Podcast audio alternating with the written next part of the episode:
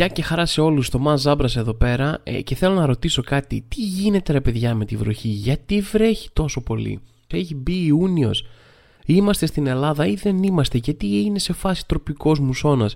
Ολόκληρο το Μάιο στην Αθήνα που δεν έβρεχε ποτέ, βρέχει κυριολεκτικά μέρα παραμέρα. Τις μισές μέρες του μήνα έβρεχε. Τι γίνεται, δεν θέλω άλλο. Είμαι άνθρωπος με μηχανή, δεν μπορώ, είναι. Αυτό σε εκνευρίζει, βγαίνεις έξω, δεν ξέρω πώς το κάνουν σε άλλες πόλεις που βρέχει όλο το χρόνο. Πώς το έχουν πατεντάρει μέσα τους και το αντέχουν αυτό το πράγμα. Δεν ξέρω, δεν είστε φαν της βροχής, εσείς τι να σας πω, μπράβο σας. Αλλά δεν μπορείς να κυκλοφορήσεις ελεύθερα, κάνει πιο επικίνδυνη την οδήγηση, γεμίζει αυτοκίνητα το δρόμο, δηλαδή γιατί όχι άλλη βροχή, πάμε λίγο. Έχει πάει Ιούνιος, τι πρέπει να κάνουμε, τι, τι συμβαίνει. Μας είχαν πει για το φαινόμενο του θερμοκηπίου ότι άμα τα κάνουμε όλα σκατά θα έχουμε περισσότερη ζέστη. Πού είναι η ζέστη, πού, γιατί βρέχει? Δε, άμα μας είχαν πει ότι θα βρέχει έτσι και χαλάσουμε το θερμοκήπιο και έτσι χαλάσουμε το περιβάλλον, έτσι και μου το είχαν πει εμένα, Θωμά να ξέρεις, αν συνεχίσετε έτσι με το περιβάλλον θα βρέχει συνέχεια, και θα είχα κόψει όλα τα καλαμάκια του κόσμου. Θα πήγαινα εγώ και θα τα έβγαζα από στόματα, θα έλεγα όχι παιδιά σταματήστε, θα βρέχει συνέχεια μετά, δεν ψήνομαι μία. Αυτό είναι τρομακτικό, το ότι θα βρέχει συνέχεια, όχι ζέστη. Δηλαδή, νομίζω το έχουν μαρκετάρει πάρα πολύ λάθος. Εν πάση περιπτώσει, με βροχές και με βροχές αντέχουμε, δεν πειράζει.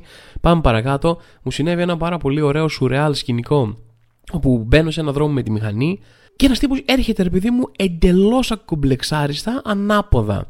Όχι αυτό, γιατί ρε παιδί μου, εντάξει, όλοι, δεν είναι καλό αυτό που λέω και δεν θα έπρεπε να γίνεται, ρε παιδί μου, αλλά όλοι στη ζωή μας κάποια στιγμή μπήκαμε στα μουλοχτά, είχαμε κάνει ένα λάθος και μπήκαμε στα μουλοχτά, ρε παιδί μου, σε ένα δρόμο. Αυτό, είναι, είναι και λίγο το ελληνικό σου ντι εν έι, δεν μπορείς να ξεφύγεις τη λέξη την παρανομία. Θα μπεις, θα λες, ε, δέκα μέτρα είναι εδώ, θα το κάνω τώρα μία φορά, ξέρω εγώ, είναι αργά, μπαίνεις, αλλά μπαίνεις. Αυτό το μουλοχτά, το ντρέπομαι για αυτό που κάνω. Έχω συνείδηση ρε παιδί μου, μπορεί να είμαι μαλάκας και να βάζω κόσμο σε κίνδυνο με αυτό που κάνω, μπορεί να παρανομώ έτσι χαλαρά, αλλά ε, έχω ενοχές. Τουλάχιστον μπαίνω, πηγαίνω με δύο χιλιόμετρα την ώρα, έχω ανάψει τα αλάρ μου και έχω ένα μόνιμο βλέμμα ενοχών, και έτσι και με δει κανένας, κάνω αυτό που σηκώνω το χεράκι και λες με το χέρι έτσι, που συγχωρεί όλα τα αμαρτήματα του κώδικα οδικής κυκλοφορίας, στο να σηκώνεις το χέρι και να κάνεις «Α, sorry, sorry», εγώ θα σου λένε «Εντάξει, αφού σήκωσες το χέρι, τώρα μπορείς να κάνεις ό,τι παρανομία θέλεις». Πας έτσι, πας με αυτό το attitude. Ο άλλος, ο τύπος, ερχότανε «Γεια σας, τίποτα, δεν με νοιάζει καθόλου, έχω μπει ανάποδα, εσείς έχετε μπει ανάποδα και άμα θέλετε αποδείξτε το μου». Και όταν έρχεται και εγώ τόσο συνηθισμένος από οδήγηση σε ελληνικό δρόμο με Έλληνες οδηγούς, δεν είμαι σε φάση τι κάνεις, δηλαδή, τίποτα. Κάνω και εγώ στην άκρη, κάνει και αυτός λίγο στην άκρη, να περάσουμε, παιδί μου. Δεν, ούτε καν το σκέφτομαι να κάνω παρατήρηση, παιδί μου, παρόλο που άλλος μπαίνει ανάποδα. Και όπως περνάμε, παιδί μου, έχω πιάσει άκρη, προσπαθώ, παιδί μου, σιγά σιγά περπατώντας με τη μηχανή να πιάσω άκρη να περάσει. Όταν διασταυρωνόμαστε, παιδί μου, και τον βλέπω από το παράθυρο, κάνει αυτή την κλασική κίνηση με τα χέρια που σηκώνεις τα χέρια σε φάση Ιησούς αριστερά και δεξιά, παιδί μου, για να είναι ένα παγκόσμιο σύμβολο εκνευρισμού, το τύπου. Ε, τι κάνεις, ξέρω εγώ, μου κάνει. Και λέω, φίλε, το ξέρεις ότι είσαι ανάποδα, έτσι. Και εγώ είμαι σωστά. Και μου λέει, ναι, ναι, το ξέρω, μου λέει, δεν είπα τίποτα. Και λέω, ε, πώς δεν είπες? Α, μου λέει, όχι, τα χέρια απλά τα έκανα έτσι. Απλά τα έκανες έτσι, γιατί έχεις κάποιο είδους περίεργο τίκ, ας πούμε, δηλαδή που πρέπει να κάνεις τα χέρια όπως οι άλλοι, ξέρω εγώ, κουνάνε, επειδή με το σαγόνι τους, εσύ πρέπει να ανοίγεις τα χέρια, έχεις τίκ. Για ποιον άλλο λόγο, τι άλλο θα μπορούσε να είναι πέρα από αυτό? Δηλαδή δεν ξέρω αν ο τύπος ήξερε ότι είναι ανάποδα και το έκανε γιατί έχει απίστευτη αυτοπεποίθηση, είναι sigma male, ή αν δεν ήξερε μέχρι εκείνη τη στιγμή ότι είναι ανάποδα και μόλις τον πληροφόρησα πήγα να το σώσει γρήγορα, ρε παιδί μου, ότι ναι, ναι, τύπου έτσι, ξέρεις, ήθελα να, να δείξω λίγο πώς ήταν ο Χριστός στο Σταυρό, ρε παιδί μου, ή ήθελα να ξεπιαστώ λίγο έτσι όπως είχα μπει τώρα ανάποδα εδώ πέρα κτλ. Δεν ξέρω αν έκανε κάτι τέτοιο. Αλλά ήταν φοβερό, ήταν η καλύτερη, χειρότερη δικαιολογία που έχω ακούσει ποτέ στη ζωή μου. Βέβαια, νομίζω το βραβείο του χειρότερου οδηγού, ρε παιδί μου, που έχω δει, τη χειρότερη, μάλλον δεν ξέρω πώς είναι σαν οδηγός, άνθρωπος δεν τον είδα πέρα, αλλά είδα, ρε παιδί μου, το χειρότερο πράγμα ίσως που έχω δει σε ελληνικό δρόμο ποτέ στη ζωή μου. Ήμασταν τώρα, δεν θα ξέρετε από Αθήνα όλοι, ή ακόμα και αν είστε από Αθήνα, μπορεί να μην ξέρετε το συγκεκριμένο δρόμο. Εν πάση περιπτώσει, είμαστε σε ένα δρόμο κεντρικό, ρε παιδί μου, της Αθήνας, όπου έχει διάφορες εξόδους. Άμα θέλεις να βγεις για Πετράλωνα ή Πειραιώς να πιάσεις, πας αριστερά. Αν θες να συνεχίσεις ευθεία, βγαίνεις πάλι Πειραιώς, πας προς Καλυθέα κτλ. Και ο τύπος, όπως είναι στον κεντρικό δρόμο, χάνει την έξοδό του για αριστερά και του συνειδητοποιεί λίγα μέτρα μετά. Και ξέρεις τι κάνεις, πώς σαν φυσιολογικός άνθρωπος, όταν συνειδητοποιείς ότι έχασες την έξοδό σου, συνεχίζεις μέχρι να μπορέσεις να βρεις έναν άλλο τρόπο να στρίψεις ή να βγεις, τέλος πάντων, από τον κεντρικό δρόμο. Πώς κάνεις αυτό όταν είσαι φυσιολογικός άνθρωπος? Ε, αυτός λέει τίποτα ρε, δεν υπολογίζω κανέναν. Είναι ένας κεντρικός μεγάλος δρόμος της Αθήνας με κίνηση. Έχασα την έξοδό μου, τι να κάνω, να πάω να βρω άλλη, σαν κάνα κορόιδο, σαν κάνα τυποτένιος beta mail? Όχι, στον κεντρικό δρόμο αυτόν της Αθήνας με αυτοκίνητα πίσω μου, φρενάρω και βάζω όπισθεν να πάω πίσω στην έξοδό μου. Είναι οριακά, δεν το πίστευα, λέω δεν γίνεται ρε παιδί μου, είναι τύπου... Φέραν το Φερεντίνο πίσω και τον βάλαν να κάνει φάρσες πάλι, δεν παίζει. Θα βγουν να μας πούνε είναι candid κάμερα, δεν γίνεται να το είδα αυτό. Δεν γίνεται ένας τύπος να κάνει όπισθεν σε ένα μεγάλο κεντρικό μονόδρομο. Δεν έχω ξαναδεί τόση μεγάλη αυτοπεποίθηση, τόσο μεγάλο θράσος ρε παιδί μου, να προσπαθήσεις να κάνεις μια τέτοια κίνηση. Και δεν του βγήκε προφανώς, δηλαδή μετά ένα αυτοκίνητο πίσω του κορνάρουνε τύπου τι κάνεις, συνέρχεται και αυτός ξαφνικά, λέει ναι, σωστά, τι κάνω, ρε φίλε, αυτό που κάνω είναι τύπου αδύνατο, ξέρω εγώ, και συνέχισε την πορεία του. Αλλά είναι αυτή η μαγεία, ρε παιδί μου, των ελληνικών δρόμων, ποτέ δεν ξέρεις τι ακριβώς θα δεις. Αυτή την εβδομάδα, παιδιά, ήθελα να νιώσω λίγο motivation, ήθελα να ακούσω μια motivational ιστορία, ρε παιδί μου, να ανέβω και εγώ να πάρω λίγο. Και κάπου πετυχαίνω σαν τίτλο είδησης ότι δείτε εδώ πόσο τάδε τύπος ήταν, λέει, delivery στην Pizza Hut και τώρα είναι στη λίστα με τους πιο πλούσιους ανθρώπους στον κόσμο. Και λέω πάω και εγώ να δω και ελπίζω να μην είναι κανένα αυτά τα άρθρα ότι άνοιξε ένα κουτί μιας πίτσας μια φορά που έκανε delivery και είχε διαμάντια μέσα. Λέω ελπίζω να είναι αυτοδημιούργητος κάτι, ρε παιδί μου, να πάρω και εγώ ένα motivation. Και μπαίνω ρε παιδί μου στο άρθρο και λέει ότι ήταν, λέει, delivery, δούλευε εκεί για την Pizza Hut και μετά, λέει, έκανε μια εταιρεία με αθλητικά είδη και έγινε πλούσιος. Αυτό ήταν το άρθρο, δηλαδή βαρέθηκα να κάνω το παραπάνω research και λέω α, αυτό ήταν το κόλπο τελικά. Λέω, πολύ, πολύ διαφωτιστικό άρθρο ρε παιδί μου, αυτό ήταν το κόλπο. Αυτό έκανα λάθος, δηλαδή εγώ δούλευα μέχρι τα είκοσι κάτι μου σε, σε άκυρες δουλειές τύπου delivery, αλλά ποτέ δεν ίδρυσα μια εταιρεία με αθλητικά είδη. Αυτό ήταν, εκεί ήταν η διαφορά μας, γι' αυτό αυτός έγινε πλούσιος και εγώ όχι. Αν το είχα σκεφτεί, αν μου το είχε πει κάποιος νωρίτερα να ιδρύσω μια εταιρεία. Ναι παιδιά, ασχοληθείτε λίγο παραπάνω με το άρθρο, γράψτε πώς πέρασε από το να είναι delivery στο να ανοίξεις μια ολόκληρη εταιρεία με αθλητικά είδη, γιατί δεν ξέρω τι ακριβώς απαιτεί να ανοίξεις μια εταιρεία με αθλητικά είδη, αλλά ξέρω ότι θέλει ένα κεφάλαιο, θέλει μια τεχνογνωσία, δεν μπορεί η ιστορία να ήταν την Τρίτη δούλευε στην Pizza Hut, Τετάρτη λέει χέστο παρετούμε και έκανε μια εταιρεία και έγινε εκατομμυρίουχος. Λίγο παραπάνω πλαίσιο να, για να βγάζει νόημα, γιατί χαίρομαι πολύ τώρα. Δεν μπορεί να είναι αυτή η ιστορία ρε παιδί μου, πρέπει να έχει και κάτι άλλο. Δεν, δεν είναι ότι θα τον καλέσουν να, να κάνει μια ομιλία κάπου, έλα να μας μιλήσει για την εταιρεία τι έγινε. Λοιπόν παιδιά, ακούστε, δούλευα σε σκατένιες δουλειές και ξαφνικά ίδρυσα μια εταιρεία με αθλητικά είδη. Τώρα λένε άλλοι πω αυτό είναι τρελό life hack. Θέλω παραπάνω πληροφορίες. Θα κάτσω να ψάξω? Σίγουρα όχι, απλά ήθελα να αναφέρω αυτό το μικρό σκηνικό. Μετά, παιδιά, αγχώθηκα γιατί πέτυχα κάπου ένα άρθρο που έλεγε γιατί έχουν αυξηθεί εμφανίσεις φιδιών και πού οφείλεται αυτό κτλ. Και λέω, όχι ρε φίλε, τι έχασα, γιατί τι συμβαίνει, ζούμε τις επτά πληγές του Φαραώ, έχουν αρχίσει και πέφτουν φίδια από τον ουρανό πλέον. Ανοίγω το άρθρο και βλέπω μια ιστορία για μια εθελόντρια, λέει τριάντα εννιά χρόνια, ήταν μια οχιά, βρέθηκε σε ένα σχολείο στη Θεσσαλονίκη. Τώρα, μια οχιά μέσα στο σχολείο πήγε αυτή να την πάρει, την τζίμπησε και τώρα έχει και κάποιο πρόβλημα. Η κοπέλα έπεθε ένα αναφυλακτικό σοκ. Τέλος μια, μια σκατένια ιστορία με φίδια.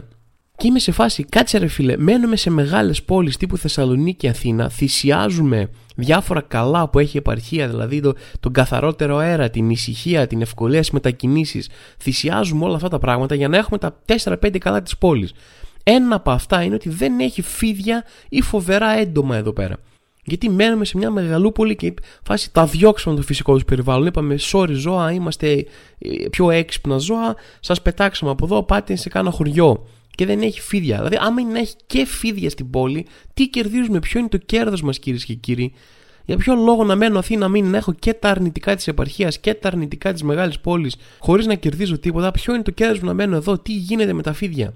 Μου φάνηκε περίεργο που δεν πέτυχα πουθενά στα σχόλια του άρθρου για εκείνον τον κλασικό μύθο. Πες να έχει πεθάνει τώρα αυτό, αλλά όταν, παιδιά, όταν ήμουν εγώ μικρός, τύπου ενενήντα και ε, πολύ αρχή των δύο χιλιάδες, ας πούμε, κτλ. Υπήρχε ένας αστικός μύθος που ο κόσμος ορκιζότανε ρε, ότι έρχονταν φιλόζοι άμα πήγαιναν σε κάνα μέρος, ξαφνικά είχε παραπάνω φίδια από ό,τι είχε την προηγούμενη χρονιά ή κάτι. Υπήρχε μια φήμη ότι πήγαν οικολόγοι και πετούσαν φίδια, λέ, τα μολούσαν, λέει, στο οι οικολόγοι, τα φίδια. Στο... Για... Δεν ξέρω ποιος ήταν ο στόχος των οικολόγων με αυτό, γιατί πήγαιναν και πετούσαν φίδια σε ένα χωριό, ρε παιδί μου. Τι ήθελαν να κάνουν, ήθελαν να αυξήσουν τον πληθυσμό των φιδιών, εν πάση περιπτώσει. Αλλά η κυριότερη απορία μου ήταν η εξής. Πού τα βρήκαν τα φίδια οι οικολόγοι, πού πήγανε, πήγανε στην αγορά του Αλχαλίλη και αγόρασαν δέκα φίδια και λένε πάμε τώρα να τα πετάξουμε στο Γενέση, στο χωριό μου, για να βγουν φίδια. Αλλά ο κόσμος ήταν πεπισμένος ότι είχε γεμίσει ο τόπος, είχε γεμίσει η Ελλάδα φιλόζωους, οι οποίοι είχαν εκπληκτικές άκρες στη μαύρη αγορά φιδιών και πήγαιναν και αγόραζαν εκατοντάδες χιλιάδες φίδια και τα βάζαν στα μαλλιά τους σαν τη μέδουσα, ρε παιδί μου, και μετά πήγαιναν και τα πετούσαν σε διάφορα χωριά. Τέλος πάντων, δεν το είδα πουθενά αυτό, παίζει να έχει πεθάνει τώρα, αλλά σας λέω αυτό το μικρό fun fact, αυτό το μικρό αστικό μύθο από τα ενενήντα, ο Μπαρμπαθωμάς. Και μιας και λέμε για αστικούς μύθους, ρε παιδί μου, υπάρχουν πάρα πολλοί αστικοί μύθοι εκεί έξω. Κάποιοι είναι πιο ελληνικοί, δηλαδή τους έχουμε ακούσει σε δεδομένα ελληνικά, κάποιοι είναι πιο αμερικάνικοι, ρε παιδί μου, φαίνεται ότι είναι εξωτερικού, δεν ταιριάζουν τόσο σε ελληνικά δεδομένα, ή το έχεις δει σε κάποια ταινία και δεν ξέρω και εγώ τι. Υπάρχει, ρε παιδί μου, ένας πολύ κλασικός αστικός μύθος, ο οποίος έχει μια βάση από ό,τι φαίνεται, έχει γίνει δηλαδή αυτό το πράγμα σε διάφορες παραλλαγές, αλλά υπάρχει ένας πάρα πολύ αστικός μύθος, πολύ κλασικός, ο οποίος έχει γίνει και ταινίες σαν σενάριο πάρα πολύ, το ότι είσαι μέσα στο σπίτι, χτυπάει το τηλέφωνό σου, το σηκώνεις και λέει ο άλλος είμαι μέσα στο σπίτι, σε βλέπω, σε παρακολουθώ.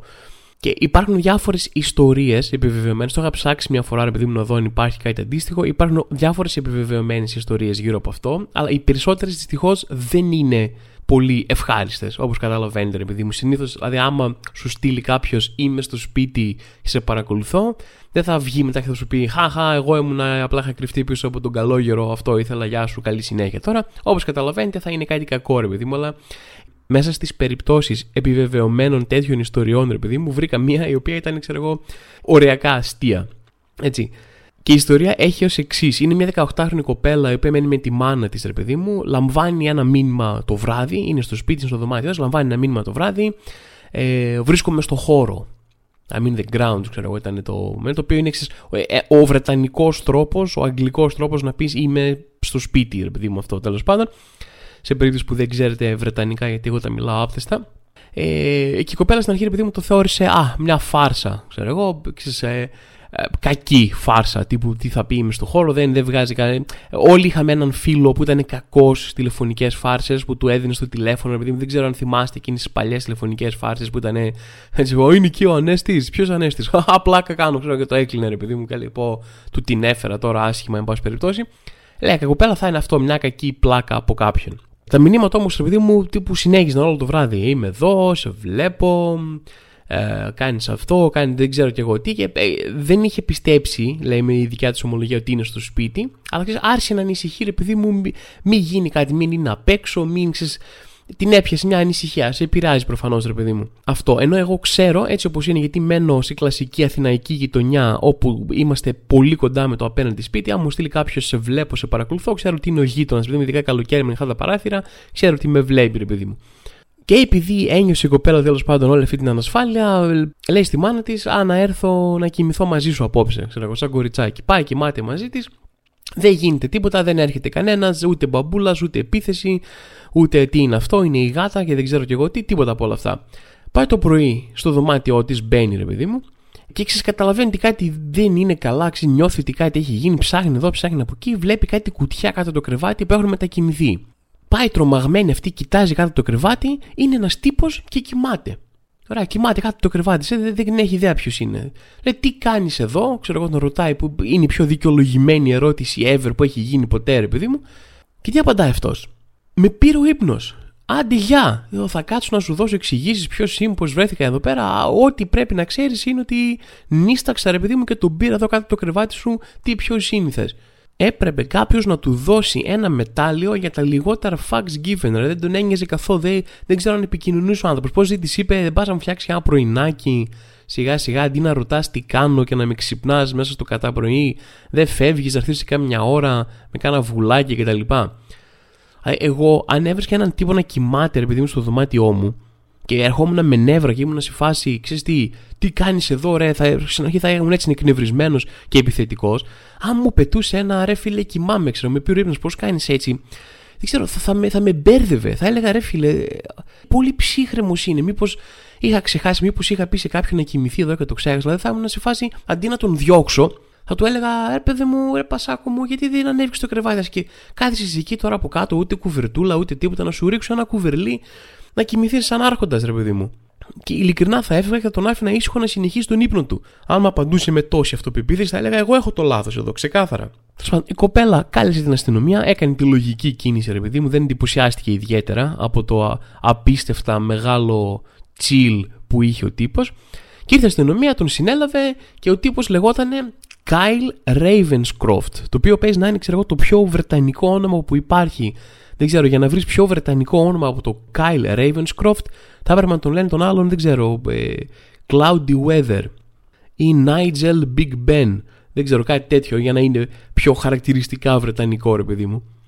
Και τώρα δεν ξέρω, ρε παιδί μου, αν είσαι δικαστής και δικάζεις αυτή την υπόθεση και σου λένε να, έχουμε εδώ έναν τύπο που μπούκαρε σε ένα σπίτι το βράδυ, κλαις πω, πω, τι έγινε, έσφαξε κανένα. Όχι, πήγε κάτω το κρεβάτι και κοιμήθηκε. Αυτό ήταν η πιο φλόρικη εισβολή όλων των εποχών, ρε παιδί μου.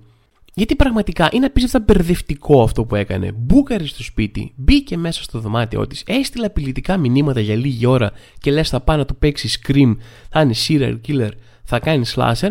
Αλλά με τίποτα, έστειλε μερικά απειλητικά μηνύματα, βαρέθηκε, κοίταξε το ρολόι του, λέει: πω αργά έχει πάει τώρα που να οδηγάω κουρασμένος, θα πέσω σε κάνα περαστικό. Και άντε, λέει, κάτσω να κοιμηθώ εδώ κάτω το κρεβάτι της άλλης. Τελικά, ρε παιδί μου, επειδή παρά ήταν φλόρικο το όλο πράγμα και ντράπηκαν να του βάλουν, του δώσανε κάτι ε, λίγους μήνες φυλάκισης, ρε παιδί μου, και μια σχετικά χαμηλή εγγύηση και έπρεπε να τον παρακολουθεί και αστυνομία κάποια χρόνια, κάτι τέτοιο. Δηλαδή τη γλίτωσε σχετικά φτηνά, γιατί παρά ήταν φλόρος. Τότε έκανε τη χειρότερη εισβολή που έχει γίνει ποτέ. Και ο δικηγόρος του είπε στο δικαστήριο, ήταν, λέει, μια αφυπνιστική εμπειρία για τον πελάτη μου, έμαθε, λέει, το μάθημά του. Έπρεπε να, να αφυπνιστεί και να μάθει κάποιο είδους μάθημα, δηλαδή είχε φτάσει σε αυτή την ηλικία, δεν ήξερε ότι δεν μπαίνει σε ξένα σπίτια, δεν στέλνει απειλητικά μηνύματα και κυρίως δεν κοιμάσαι κάτω το κρεβάτι της άλλης. Δεν ξέρω γιατί, ρε παιδί μου, έπρεπε να το μάθει αυτό σε αυτό το μάθημα, γιατί δεν το ήξερε ήδη αυτό το πολύ απλό μάθημα για τον υπόλοιπο κόσμο. Αλλά, εν πάση περιπτώσει, όπως λέει ο δικηγόρος του, το έμαθε το μάθημα, τελείωσε.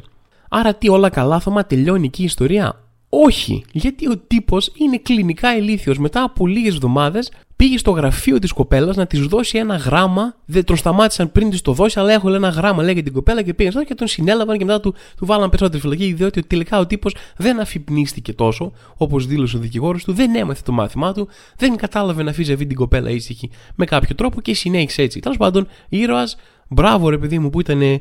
Είχε προσκόλληση στους στόχους, δεν τα παρατούσε εύκολα, αλλά τι να πω κι εγώ, έχει λυθιότητα τα όρια της. Και θα ήθελα να κλείσω αυτό το podcast, παιδιά, με μια ακόμα ιστορία. Θέλω να πω μια ακόμα ιστορία, ρε παιδί μου, τέτοιου τύπου. Ένα... Ε, κοιτούσα κάτι παλιές μου σημειώσεις που σημείωνα ε, ιστορίες που μου φαίνονταν ενδιαφέρουσες ή πληροφορίες για έναν άνθρωπο όπως αυτή που σας είπα μόλις, ρε παιδί μου, και βρήκα μια εξαιρετική ιστορία που δυστυχώς είχα ξεχάσει και τώρα όμως θυμήθηκα και θέλω να τη μοιραστώ μαζί σας. Οπότε θα μου συγχωρέσετε, από αυτή την εβδομάδα δεν είχαμε πάρα πολύ επικαιρότητα. Θα συνεχίσουμε από την επόμενη κανονικά, μην φοβάστε, επιστρέφουμε σε στεναχώρια. Αλλά είναι η ιστορία ενός τύπου ο οποίος είναι Ινδός και εγώ έχω διαβάσει το όνομά του μόνο με αγγλικούς χαρακτήρες, δεν το έχω ακούσει από κάποιον, οπότε θα με συγχωρέσει όλη η Ινδία συλλογικά. Ε, είμαι σίγουρος ότι έχω εκτελέσει το όνομά του πάρα πολύ άσχημα. Είμαι σίγουρος ότι αν τον φώναζα έτσι όπως θα προφέρω εγώ το όνομά του στο δρόμο, δεν θα γυρνούσε καν να με κοιτάξει, γιατί δεν θα καταλάβαινε καν ότι λέω το όνομά του. Αλλά εν πάση περιπτώσει, ας μου συγχωρεθεί, δεν, τα ινδικά μου δεν είναι πάρα πολύ καλά. Το μόνο που ξέρω στα ινδικά είναι τίκα μασάλα. Αυτός ο τύπος είναι ο Γιογκέντρα Σινγκ Γιαντάβ. Έτσι, σύμφωνα τουλάχιστον με τη δικιά μου προφορά. Ο οποίος είχε ένα ψευδόνυμο. Το ψευδόνυμο αυτό ήταν Τίγρης. Ωραία, θα μου πεις τώρα, ένας άνθρωπος που έχει το ψευδόνυμο Τίγρης δεν το παίρνει εύκολα. Εντάξει, δεν ακούγεται και φλόρος, ρε παιδί μου. Δεν είναι ένα ψευδόνυμο. Δηλαδή τον προηγούμενο τύπο της προηγούμενης ιστορίας δεν νομίζω θα τον έλεγε κανένας Τίγρη ποτέ. Okay. Οπότε σε προειδάζει λίγο για το τι πρόκειται να ακούσεις, αλλά σε καμία περίπτωση δεν μπορείς να φανταστείς το μέγεθος. Τις, μιλάμε για τεράστια τίγρη τώρα, όχι αστεία. Ακούστε. Ο Yadav είναι ένας Ινδός στρατιωτικός, έτσι. Και είναι κάπως, αν έπρεπε να τον παρομοιάσουμε κάποιον, είναι η ζωντανή εκδοχή του Ράμπο. Ωραία. Είναι ο αληθινός Ράμπο. Ο Yadav λοιπόν είναι ένας Ινδός στρατιωτικός, όπως προείπαμε, υπηρετούσε στον Ινδικό στρατό κοντά στο δύο χιλιάδες, μια εποχή που υπήρχαν διάφορες αναταραχές ανάμεσα στον Ινδικό στρατό και διάφορους αντάρτες από το Κασμίρ, μια περιοχή στο Πακιστάν που ήταν τέλος πάντων διεκδικήσιμα από την Ινδία. Μπλα μπλα μπλα. Ανοίξτε κανένα βιβλίο, διαβάστε καμία ιστορία. Δεν είμαστε εδώ γι' αυτό, είμαστε εδώ για άκυρες ιστορίες. Λοιπόν, οι τελευταίοι στρατιώτες του Πακιστάν δηλαδή κάνουν μια γρήγορη αποτελεσματική επιχείρηση και καταλαμβάνουν κάποια σημαντικά φυλάκια και πολυβολία του Ινδικού στρατού σε ένα λόφο κοντά στα σύνορα Ινδίας και Πακιστάν. Και κάποιοι τύποι ανώτεροι στρατιωτικοί εκεί πέρα της Ινδίας παίρνουν τον Yadav και άλλα δεκαοκτώ άτομα, νομίζω δεκαεννιά είκοσι άτομα ήταν σύνορα παιδί μου, και τους λένε πάτε να πάρετε πίσω τα φυλάκια, κόψτε το λαιμό σας. Τώρα για να πάνε εκεί έπρεπε να ανέβουν ένα απίστευτα απότομο γκρεμό εκατοντάδων μέτρων, καλυμμένο με πάγο και χιόνι, και να νικήσουν και τους Πακιστανούς στρατιώτες που ήταν εκεί πέρα και είχαν καταλάβει, τα... είχαν τώρα πολυβολία αυτή στημένα, χαμός, δηλαδή μια αποστολή τύπου expendables ρε παιδί μου και πάνω. Όταν φτάσαν στο σημείο και είδαν ρε παιδί μου πώς είναι η φάση, το σκαρφάλωμα στον κρεμό, είπαν ότι βγάζει περισσότερο νόημα να σκαρφαλώσει ένας και να βάλει ένα σκηνή κάπου ρε παιδί μου πιο ψηλά για να έρθουν οι άλλοι, να μην σκαρφαλώνουν όλα τα βράχια. Εκεί τώρα φαντάζομαι θα έπαιξε κλήρος, κέρμα, θα αρχίσαν οι δικαιολογίες ότι ρε ξέρετε εμένα με πονάει η μέση μου ε, και εγώ ξέρετε ότι έχω αλλεργία στα ύψη και δεν μπορώ, έχω την υψοφοβία μου, εγώ φοβάμαι το χιόνι, δεν μου αρέσει καθόλου κτλ. Τίποτα. Yadav λέει άφησε το παιδιά, είστε φλόροι, θα γράψω ιστορία, θα ανέβω εγώ. Και ξεκινάει να ανέβει. Ξεκινάει λοιπόν να σκαρφαλώνει έναν παγωμένο γκρεμό ρε παιδί μου τύπος, και αυτό ήταν το εύκολο κομμάτι από τα πράγματα που θα έκανε εκείνη την ημέρα. Γιατί κάποια στιγμή βλέπουν οι Πακιστανοί στρατιώτες την ομάδα του Yadav, έτσι τους πετάνε μια χειροβομβίδα, αρχίζουν να πετάνε χειροβομβίδες και αρχίζουν να τους γαζώνουν με τα πολυβόλα. Ωραία, τύπου σχεδόν όλοι από την ομάδα έμειναν πολύ λίγα άτομα, δηλαδή τους ήταν σε ένα σημείο που τους βλέπανε καλά με τα πολυβολία, τους αποδεκατήσαν, τρώει. Και τρεις σφαίρες ο Yadav, όπως κρεματζουλιέται από τα βράχια, έτσι τρώει μία στον ώμο, νομίζω έφαγε δύο σφαίρες στον ώμο και μία στη βουβονική περιοχή, στην οποία βουβονική περιοχή έγραψε και ο ίδιος ο Yadav τις σφαίρες που έφαγε, γιατί συνέχισε να σκαρφαλώνει απτόητος, λες και του ρίχνανε με νεροπίστολα. Τρεις σφαίρες τρώει για πρωινό, λέει ο Yadav. Ξέρετε άλλο κόσμο που με μία σφαίρα πεθαίνει. Ε, ο Yadav με τρεις σφαίρες όχι απλά δεν πεθαίνει, αλλά συνεχίζει να σκαρφαλώνει κάθετα σε παγωμένα βράχια. Καταφέρνει και φτάνει στην κορυφή του γκρεμού, βγαίνει και στέκεται μπροστά από τα πολυβολία. Οπότε τα πολυβολία, αυτή είναι η δουλειά τους, αρχίζει να, πολυ, να πολυβολούν κατά του Yadav. Αυτό που δεν ήξεραν όμως είναι ότι ο Yadav από πολύ μικρό παιδί τον τάιζε η μάνα του σφαίρες και από ό,τι φαίνεται σιγά σιγά είχε αναπτύξει ανοσία από τις πολλές σφαίρες. Ο τύπος τρέχει, κάνει sprint κατά πάνω στο πολυβολείο, ρίχνει μια χειροβομβίδα αυτό το μικρό παραθυράκι που έχει το πολυβολείο μέσα και σκοτώνει όλους τους Πακιστανούς που ήταν μέσα σε εκείνο το φυλάκιο. Δεν ήμουνα εκεί ρε παιδί μου, αλλά είμαι εκατό τοις εκατό σίγουρος ότι πέταξε και μια ογδόντα Arnold Schwarzenegger ατάκα τύπου μπαμ και κάτω καρντάσια ή κάτι τέτοιο ρε παιδί μου. Σας πω, μπορεί να μην το είχε και πολύ με τις μπάντας ατάκες, αλλά ήταν πολύ καλός στρατιώτης. Σε αυτό το σημείο, ρε παιδί μου, οι λίγοι στρατιώτες που έχουν μείνει από την ομάδα του Yadav προσπαθούν και αυτοί να φτάσουν στην κορυφή, αλλά δέχονται ακόμα πειρά από την πακιστανική ομάδα που είναι εκεί πέρα με τα αυτόματα. Οπότε, τι αποφασίζει να κάνει ο Yadav? Να επιτεθεί σε ανθρώπους με αυτόματα με γυμνά χέρια, σε μια παντελώς άνηση μάχη από την πλευρά του Yadav πάντα, έτσι. Σκεφτείτε ότι όταν επιτέλους ανέβηκε η ομάδα του Yadav, οι υπόλοιπα πάνω και τον βρήκαν, του λένε ρε πάμε να καλυφθούμε κάπου, πάμε να κάνουμε κάτι, πάμε να κάνουμε κάτι που θα έκανε ένας λογικός άνθρωπος και όχι ένας ημίθεος ρε παιδί μου, ο Captain India που είστε εσύ, και τους λέει παιδιά εσείς κάνετε ό,τι θέλετε, δεν καταλαβαίνω ότι είστε φλόροι, εγώ πάω να πάρω το λόφο μόνος μου, μη σου πω πάω να πάρω όλο το Πακιστάν μόνος μου ρε παιδί μου. Οπότε και οι στρατιώτες αυτοί είδανε τη φάση και λένε δεν θα καταφέρουμε να ξεπλύνουμε ποτέ πάνω μας την τροπή ρε παιδί μου για την ταμπέλα του φλόρα μα δεν πάμε. Πήγανε και για να μην σας τα πολυλογώ δεν επέζησαν πάρα πολύ, κατάφεραν και πήραν τα φυλάκια πίσω. Ο Yadav έφαγε σύνολο καμιά δεκαριά δεκαπενταριά σφαίρες, αλλά δεν τον πτώησε ούτε ελάχιστα από το να επιτίθεται συνέχεια σε κόσμο με γυμνά χέρια. Η κατάστασή του, η ιστορία αυτή ήταν τόσο θρυλική και τόσο άσχημη στο άκουσμά της, που ενώ ήταν να του απονεμηθεί το βραβείο ύψης της ανδρείας του Ινδικού στρατού, το έκαναν χωρίς την παρουσία του Yadav εκεί, γιατί νόμιζαν ότι είχε πεθάνει, απλά ακούγοντας την ιστορία. Εν τέλει, Δεν είχε πεθάνει και ήταν απλά στο νοσοκομείο. Και αυτό δεν κατάφερα να το ψάξω να το βρω, αλλά είμαι πάρα πολύ σίγουρος ότι δεν είχε πάει στο νοσοκομείο για τις δεκαπέντε σφαίρες που έφαγε. Παίζει να έχει πάει απλά να δει ένα συγγενή, ρε παιδί μου, και να μην το ήξεραν οι άλλοι. Αυτή είναι η ιστορία λοιπόν του Yadav ή Yadav. Είμαι εκατό τοις εκατό σίγουρος ότι προφέρω το όνομά του λάθος συνεχώς. Αλλά εδώ έφαγε δεκαπέντε σφαίρες και δεν κατάλαβα απολύτως τίποτα. Ο τύπος νομίζω μπορεί να αντέξει το χτύπημα από εμένα να λέω λάθος το όνομά του. Τέλος πάντων, παιδιά, κάπου εδώ λέω να σας αφήσω κι εγώ, λέω να την κάνω σιγά σιγά. Θα σας αφήσω με μία πρόταση, την οποία όμως θα έρθει με μια προειδοποίηση. Είδα πρόσφατα μία ταινία η οποία λέγεται Speak No Evil. Είναι thriller, horror, drama, μια περίεργη μίξη πραγμάτων. Δεν είναι το τυπικό σου horror, ας πούμε. Ας πούμε dramatic thriller. Ωραία, ας πούμε... Ας το βάλουμε σε αυτή την ταμπέλα πιο πολύ για να καταλάβετε λίγο γιατί μιλάμε. Είναι μια ε, απίστευτα σκληρή ταινία, δηλαδή προειδοποιώ ότι θέλει γερό στο μάχη, δεν έχει gore, δεν έχει τέτοιου είδους πράγματα. Το σοκ της προέρχεται από πολύ διαφορετική μεριά, αλλά έχει εξίσου δυνατό αντίκτυπο. Είναι μια σκληρή ταινία, είναι μια σάτυρα θα έλεγα για την αστική ευγένεια και για το πώς παγιδεύονται οι άνθρωποι σε θέσεις και σε ζωές που μπορεί να μην ήθελαν, ρε παιδί μου, εξαιτίας του τι είναι παθητική. Αυτά όλα είναι μηδενικά spoiler. Δεν σας λέω κάτι, είναι απλά η θεματική της ταινίας.